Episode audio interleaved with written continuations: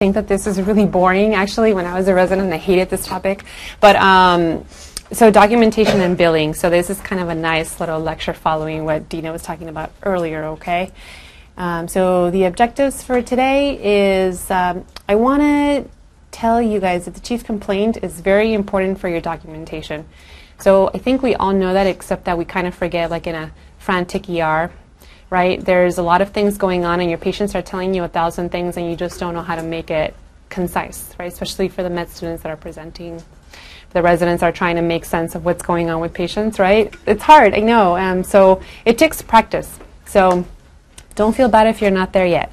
However, your different, uh, differential diagnosis is number one. So when you read the chief complaint, you should be thinking number one differential diagnosis in the ER, not in medicine, not in rheumatology, not surgery. You're an ER physician, right? So, what's going to kill this patient today? Um, and then your history and physical should also reflect your differential diagnosis in your review of systems as well. All right?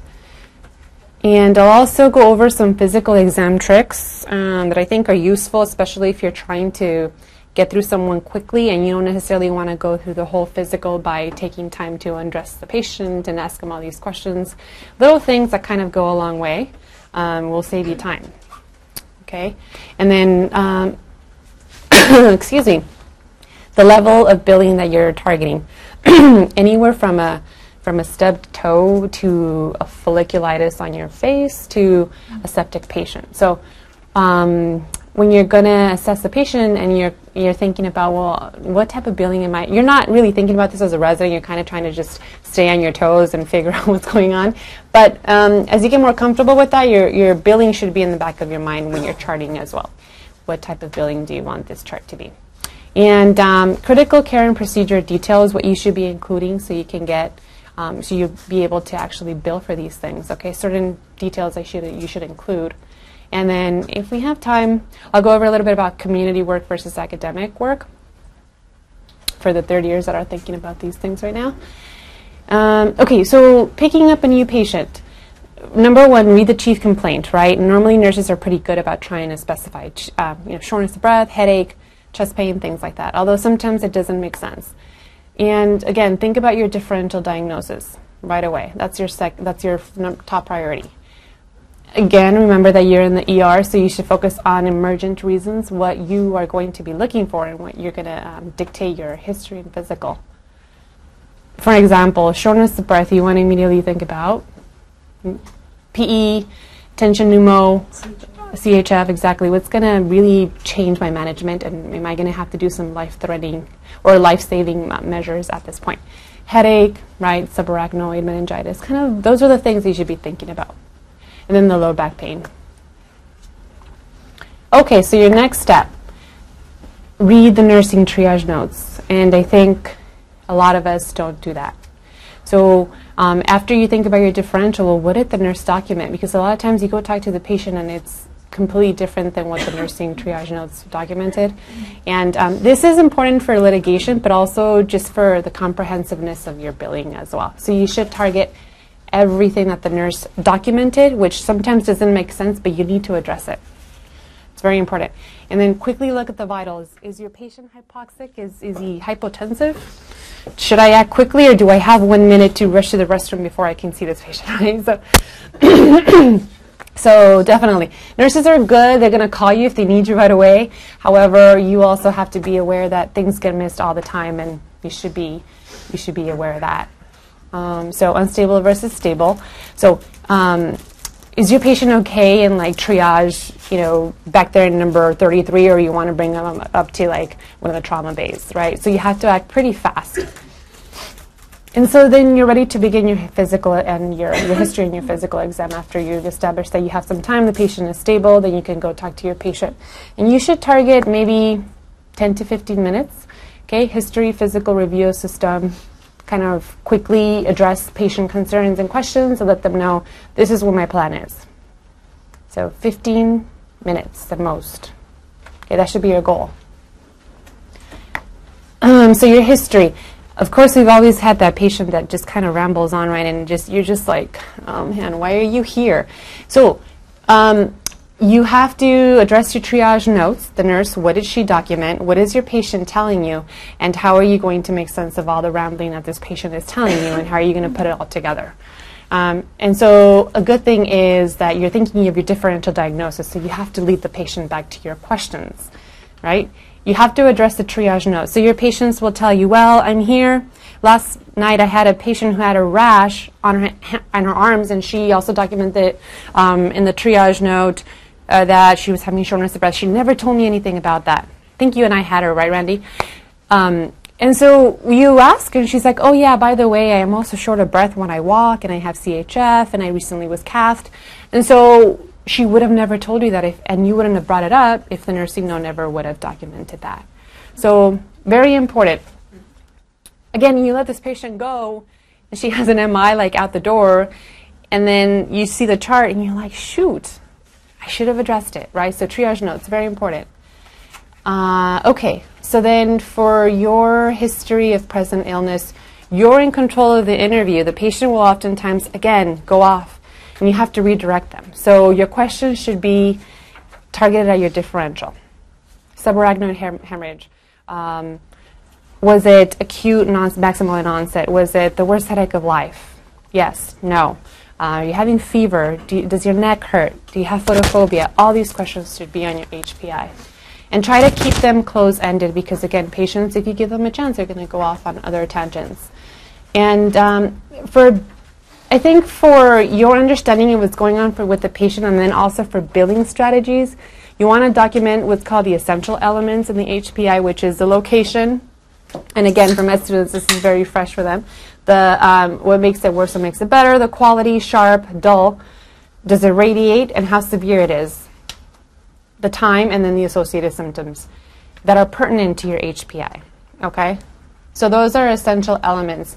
So you should have a system every single time you go to see a patient, and this will prevent you from missing uh, important aspects of, of your history and physical. Okay.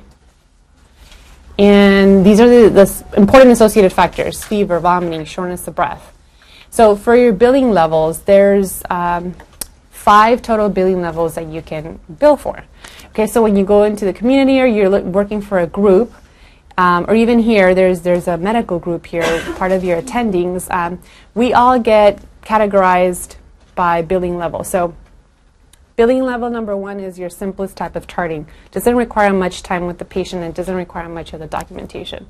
So if you're targeting for a level five, then which is the highest you can get paid for, then you should be documenting four elements on your history, physic, uh, your uh, history of present illness. So you can document location, you can document um, quality, radiation, and associated symptoms. And those are four elements that you can have in your HPI, which will give you a level five. And that's only one portion of the history, the charting. Okay, so that you must target. Um, okay, and then the review of systems. Tailor your questions to your differential. Okay, don't go on tangents with pelvic pain. Do you have vision changes? Do you have rhinorrhea? Not not so relevant to what you're trying to get to, right? You can, but you'll waste time. Okay, so you have to get quicker, kind of focusing on what you're looking for. And then the chest pain, don't ask about the hematuria. I don't care about penile discharge, things like that. You can, but you're going to waste time. So, review system. So, for your, if you're trying to get a level five billing, you're going to have to ask 10 review systems, which, again, takes a long time. You have to, like, for instance, if for your review system, if you're going to indicate um, the chest, you have to say no shortness of breath, no cough. You can't just say one. You have to document two elements per system. Does that make sense? All right. And the alternative is all other systems reviewed a negative. So this is really, really tricky. Um, you can click that. That's easy, right? But then when the chart gets audited, or when you're in trouble, or whatever reason you have to review the chart, then you're going to find that there's a lot of loopholes and a lot of mistakes because you did not ask about the skin, you did not ask about the joints, and you documented that you did. So that's kind of a, a, a big uh, liability to be clicking this. You can, but. Is that an automatic five. five? Mm-hmm. Yeah. it's nice to click it, right? But you'll get in trouble if this re- if this charge comes back to you and they're like, well, what did you really ask? Did you really ask it? So if you're if you're doing that, that's great. So now in the portion of the past medical history, the surgical and the family history, uh, for level five, if that's what you're targeting, then you have to ask at least two. So you could ask for the past medical history and the social history, and you only need one element per, per section. So it's kind of, it's fairly easy to get. And now for your physical exam. So again, tailor your physical exam to your differential. Okay, a lot of the times there's random information in your physical exam that can be okay, but again, you can save time. And so the little tricks that I would suggest for you, and everyone has different little tricks, but mine are these. So for your neuro exam, you don't have to necessarily even touch the patient, right? You can just see the patient walk in the room. That's normal gait, right? Uh, your facial symmetry, are they speaking to you with normal facial symmetry? Is there, um, is there tongue midline? You can simply ask them to open their mouth and stick their tongue out. Uh, is your speech normal? Are they aphasic? So that's very easy, and that gives you neuro. Okay, you don't even have to touch the patient. So for your neck exam, you can see if the trachea is midline and if they have any masses, or do they have any ecchymosis, and that's quickly. You can document that on your neck exam, right? Your musculoskeletal is the patient able to range everything? They're probably reaching over for their purse and they got out of the bed they're ranging everything, and um, they were able to lift whatever they were lifting, so they have five out of five, you know, strength, or they're ranging everything. So little tricks like that help you. Your skin is if the patient is wearing shorts and uh, you know exposing skin, you can kind of document no rashes, no petechiae, not wasn't jaundice. So again, very important. Psych, good insight, bad insight. Is the patient all over the place, disheveled, um, or are they appropriate? And so quickly you can document those things. And um, that's five right there. You can document without even touching the patient. Um, okay, so your billing levels for physical exam. So if, again, if you're targeting a level five, you want to include eight organ systems. Okay, and then two elements per organ system as well, kind of like the review systems. So, um, any questions about that? Pretty straightforward. Okay. All right. Now your medical decision making. Um, this should always include your differential diagnosis. Okay, so um, for chest pain, you're, in, you're going to include um, you know, NEACS, pneumo, PE, pericarditis, pneumonia. So include that in your decision making. Also, did you do any tests? And if you did, why? And what did it help you decide? And if you didn't do tests, then why did you not? What about the physical exam or the or the history uh, allowed you to make your clinical impression without having to run any tests. And that's okay. You don't have to run tests on every single patient, right?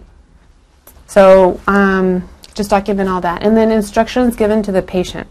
Um, strict return precautions, like that other patient we were talking about, she was told, come back for X, Y, and Z, and that patient did just that. So those are great success stories that patients come back and, and they really make a difference, right? discussions with patients. Well, I don't want this treatment. I don't want Keflex. I don't like this. And discussions like that you can document and it'll save you a lot of headaches in the future. Okay, and then the next person that sees the patient the following day can read your note and say, okay, now I make sense why the Keflex wasn't given and the patient decided to leave without any, any antibiotics. So um, it kind of has a ripple effect, and I think it's very helpful. So again, when you're uh, charting what are you what are you trying to target? So you can make a decision based on what you want to get paid for the billing, right? And and really how much time you spent on that patient. So if you're going to bill for a level five, look at how much that, that gives you just for the simple charting.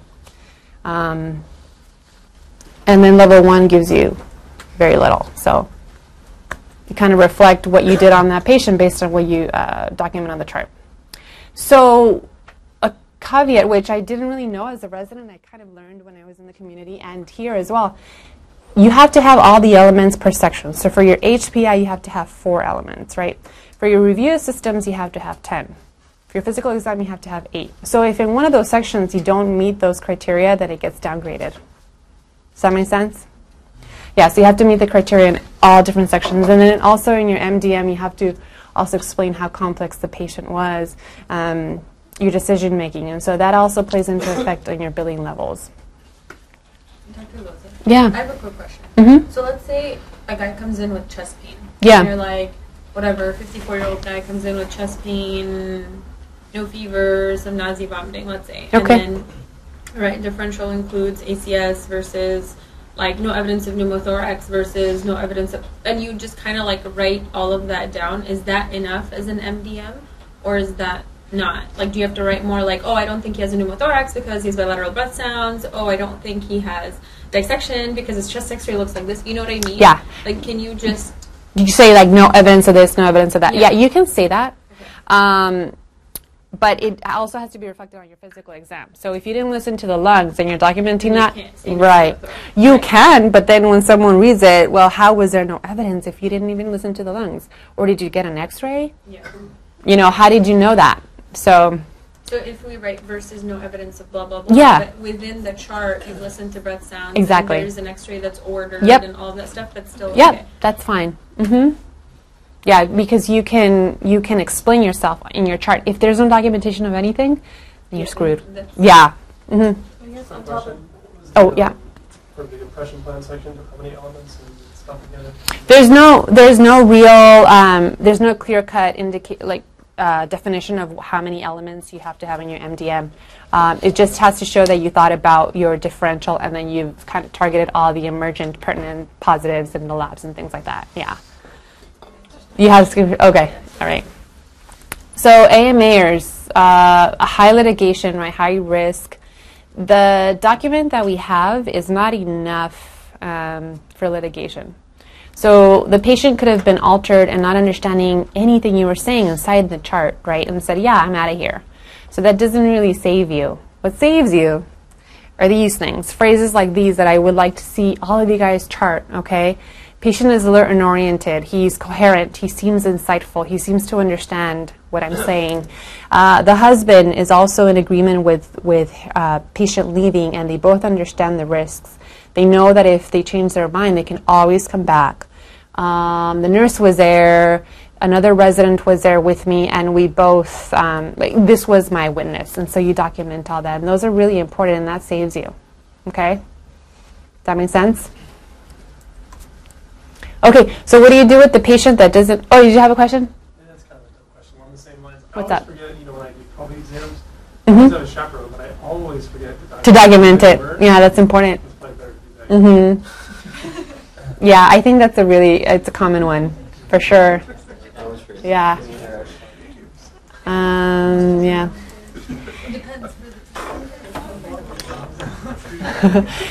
uh, okay, let's see. So for your history, if if you can't get the history, then what do you do, right?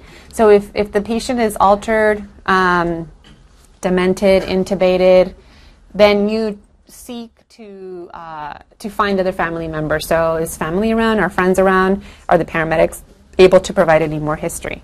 And if they're not, then you have to be explicit and say, this patient, uh, I'm not able to obtain any history because he is intubated or he's altered. I can't elicit any information. And that will save you for litigation purposes, but more importantly, it'll help you for your billing. And then it'll also help you um, just so that you can comprehend, and the next person that reads your chart will say, well, wow, I, now I know why this patient didn't make much sense. And you're clicking unknown on everything because it's not that you're lazy, it's just that you weren't able to.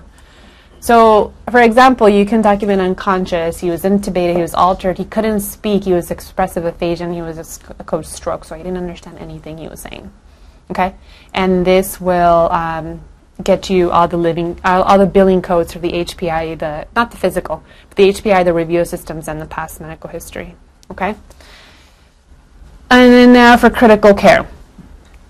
So you have to spend at least 30 minutes in critical care. And what's critical care? Well, it, um, sorry, let me talk about the time a little bit more. so greater than 30 minutes, but less than 110 minutes, you get paid the same. So if you spend an hour versus 30 minutes versus more than an hour, um, it's still that. But if you go past the 110 minutes, then it goes up significantly. So um, what I do is I just say 30 minutes if it's been an hour. It doesn't make much difference, right? But if it's more significantly, like two hours, then I do document 120 minutes or 130 minutes. Um, and then This, i- so if you're doing a central line, if you intubated the patient during all this time, it doesn't include that. So you have to, you have to spend critical time uh, with this patient excluding the procedures or excluding um, education. So if you're in a teaching institution, that doesn't include critical time. Okay? Does that make sense? So it's only the time you're in the room talking with the patient? Talking, consultants, I'll go over what constitutes, yeah. Um, so, it, so reviewing the data, your vent settings, your labs, old records, um, speaking with the family, speaking with the patient, speaking with consultants, um, and then also if you have to make frequent assessments, if the nurse is calling you to the bedside and saying, you know, this patient's now tachy, hypotensive, if you constantly have to be going back to the to the bedside, then you can document all that time. That's all critical time. All right, and it doesn't have to be continuous. Obviously, you're, gonna st- you're not going to stand there for two hours not doing anything else, just staring at the you know the patient. So, I mean, how do you, huh? how do you calculate all this? You- You just take it's vague. It's- You yeah. just ca- mm-hmm. yeah, but again, you have to kind of reflect it in your charting as well. So it's kind of an art. It's not. Yeah, it's not going to drive. Thirty minutes, that's a procedure. How what happened? You code somebody for thirty minutes, that's a procedure, it doesn't count. Um, right. If you're gonna, so if you're gonna, you can bill for coding a patient, and if you're gonna bill for that, you can't do critical time. You cannot. No. But if you're not gonna bill for the code, then yes, you can do critical. Yeah. Does that make sense? That's a good question. Um, do you know BC? I don't know what pays more. I don't know. I think it would but be- You can also, I mean, if you're if you're coding someone, Yeah. inherently you're spending a heck of a lot of time Uh. in the post code, the pre code, and not just in the actual thumping of the chest and intubating them. Intubation, of course, is another procedure. But so I would even recommend, and uh, honestly, you probably do, spend an equal amount of time coordinating their care afterwards. Afterwards, yeah. Unless the patient's taken straight to like um, you know the cath lab and you don't get to spend that, then fine, or the OR or whatever. But if yeah, they're probably going to sit in your ER for a while, so you can definitely document, kind of double dip and do both. Yeah. Yeah, what if uh, sometimes in codes there's more than one physician slash resident present? I'm wondering, can you bill for that because more resources are being utilized for one patient as far as? Well, as the attending, you do. Okay. Yeah, because you guys don't bill anyway. Right. Like I understand, but I never see the money. huh? Like when you do conscious sedation, Yeah. Physicians, one doing the procedure, one doing the sedation. Is that? Yeah. So so each per, each one bills for the different. So if one does a sedation, then that one bills for the sedation, and then the other one bills for the procedure. Hmm? Okay.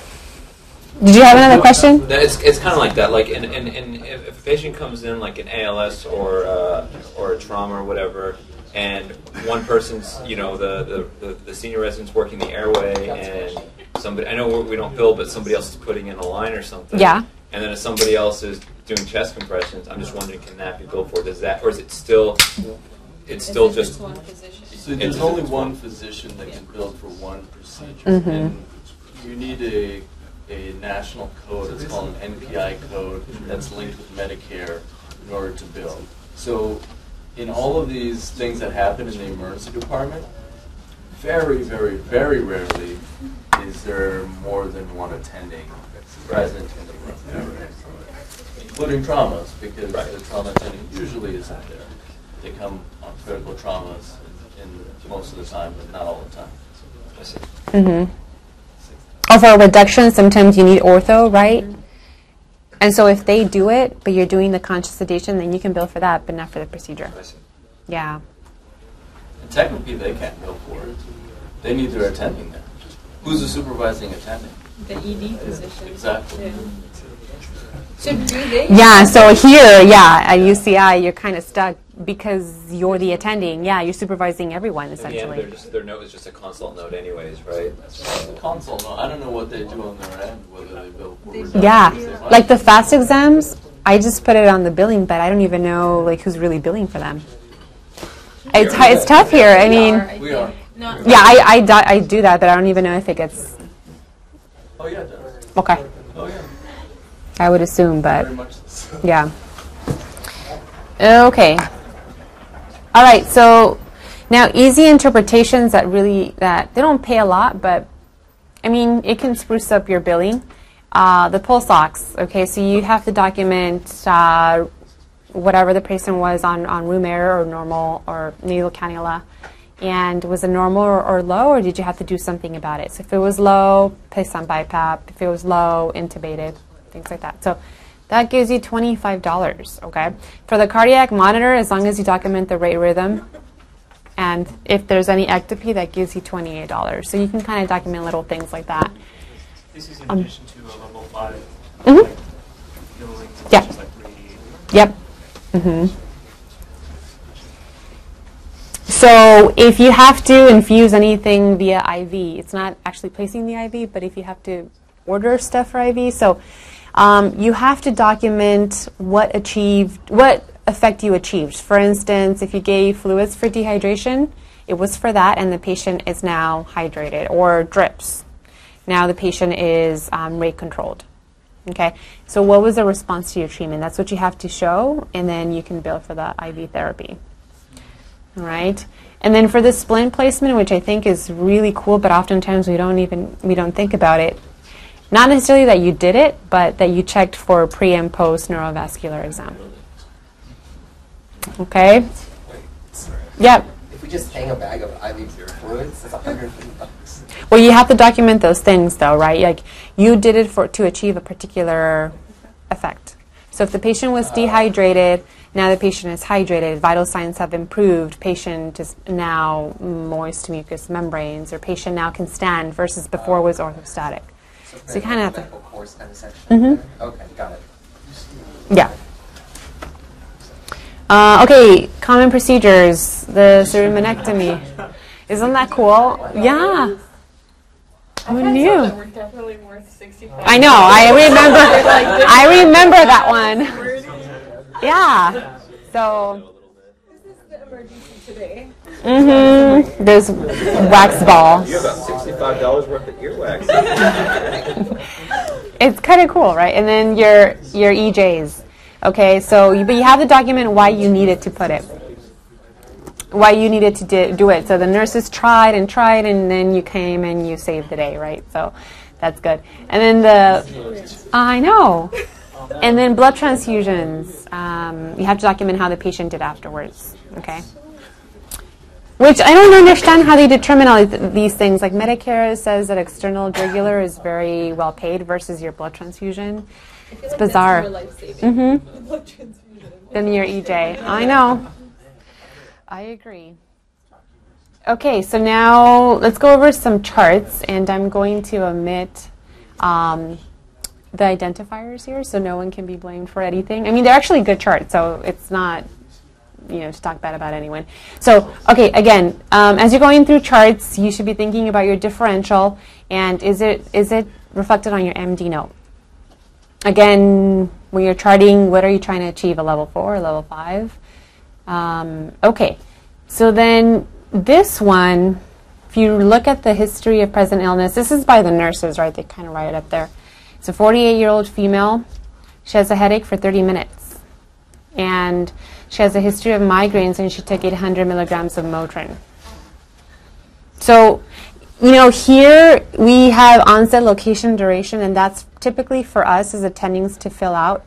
But I want you guys to be in the habit or get into the habit of writing your contributing history with all those things in there. And not for us necessarily, but for you guys so that you can always have a format of, of uh, documenting.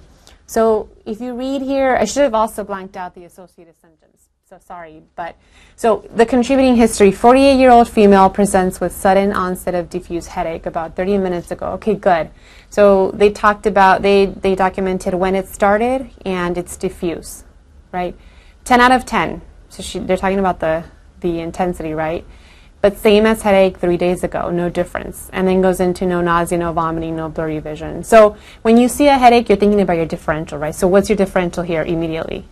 Headache. Mm-hmm. Okay. Migraine. Migraine, tension, glaucoma. Yeah. So you have to target all those things here. So you um, this this particular resident could have documented gradual onset, you know, um, versus sudden onset, and they did say same headache as three days ago. So that's good. That kind of leads you to believe, oh, it's probably something she's had before, likely not subarachnoid, things like that. And then three days ago, she had the same headache. She had a CT and LP. So those are kind of important and pertinent positives, right? So based on what you see here, what type of essential elements did this resident hit? Did she, did she or he meet four of the essential elements? Would you guys say so? Duration, Uh huh. severity, Yeah. onset. Yeah. Yeah, so that's good, right? And then the allergies, okay, fine, I, that's not part of your billing. But then the past medical family and history, um, what about there? Did the resident meet that? How many do you need for a level five? Yeah, exactly. So did they meet that? Yeah, diabetes. Mm-hmm. I mean, they have medical They have history, everything. history. Yeah, Even the negative is considered normal, right? right, exactly, because you asked about it. hmm Okay, great. So, so far, so good. Level five, right? Okay, review of systems here. All systems are negative, except for that noted below.